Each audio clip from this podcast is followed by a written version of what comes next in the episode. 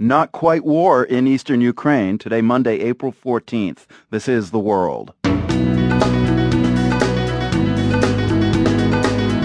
I'm Marco Werman. Tensions rise further in eastern Ukraine as pro-Russian militants dig in their heels. This analyst says fears of war are not overblown. What I see in the near future is a at least a fifty-fifty chance that Russian troops cross the border into Ukraine. Also today, parsing the root meaning of the word for pregnant in different languages, including Russian. It has this kind of almost quasi-religious meaning of burden, of punishment. You're carrying your burden. Plus, wooing Hispanics to be climate change activists as the sea level rises around Miami. We have to get the entire population moving. Right now, if you look at it, sixty-five percent of this county is uh, from Hispanic descent. Those stories after the news.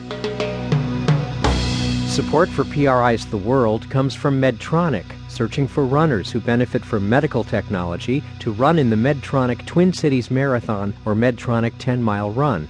Application and information available at medtronic.com slash global heroes. I'm Marco Werman. This is The World. There's a lot riding on what happens next in eastern Ukraine.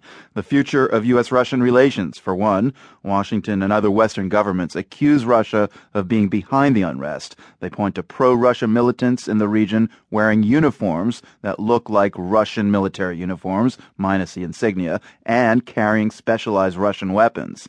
More than a half dozen towns and cities around the key eastern Ukrainian province of Donetsk appear to be under the control of these pro-Russian gunmen.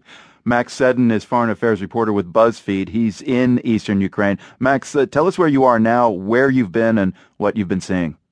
I'm in Donetsk right now, which is the provincial capital of the key province in eastern Ukraine that has been the center of unrest over the weekend since anti-government protesters seized government buildings. Some of them are armed. There's a lot of evidence that they have been helped by professional special forces people who have since melted away. The Ukrainian government and Western diplomats suspect that Russia has had a hand in planning all this. And the upshot is that the central government in Kiev has effectively lost control over this province in the east. So are these clashes indicative then that Ukraine's central government in Kiev really has little influence uh, over which way Russia decides to take the story? As far as what Kiev can do about Russia, it seems to be basically nothing. When when you announce, as President Turchynov did last night, an anti-terrorism operation in the east of your country to take back these buildings, and then about twelve hours later, you're on the phone to Ban Ki-moon of the U N asking for them to send peacekeepers, it's a clear admission of failure.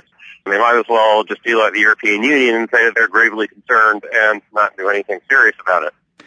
As you've been moving around the province of Donetsk, have you witnessed any of the violence we've been hearing about? I have. I was in a place today called uh, Horlivka. It's about forty-five kilometers outside Donetsk. It was the last major town in the province that had not had a major building occupied, and the police were trying to hold out against a mob here. And unlike some other places where there's a lot of evidence that special forces, possibly Russian, who knows, that's not what happened in Horlivka. You just had an angry mob that went and barged in, beat up some of the cops, and it was it was very ugly. A uh, British photojournalist, Frederick Paxson, who's here for Vice News, was assaulted, and they uh, roughed up his camera. He's he's fine, but it was a pretty scary thing. They there was a lot of hostility towards foreigners there. It was an unruly, angry mob. Right. So uh, Anders Fogh Rasmussen, the Secretary General of NATO, says he's very worried by the presence of what he calls men with specialized Russian weapons and identical uniforms without insignia. Uh, he seems to be suggesting they're professional Russian soldiers there in eastern Ukraine. Have you seen any evidence of that?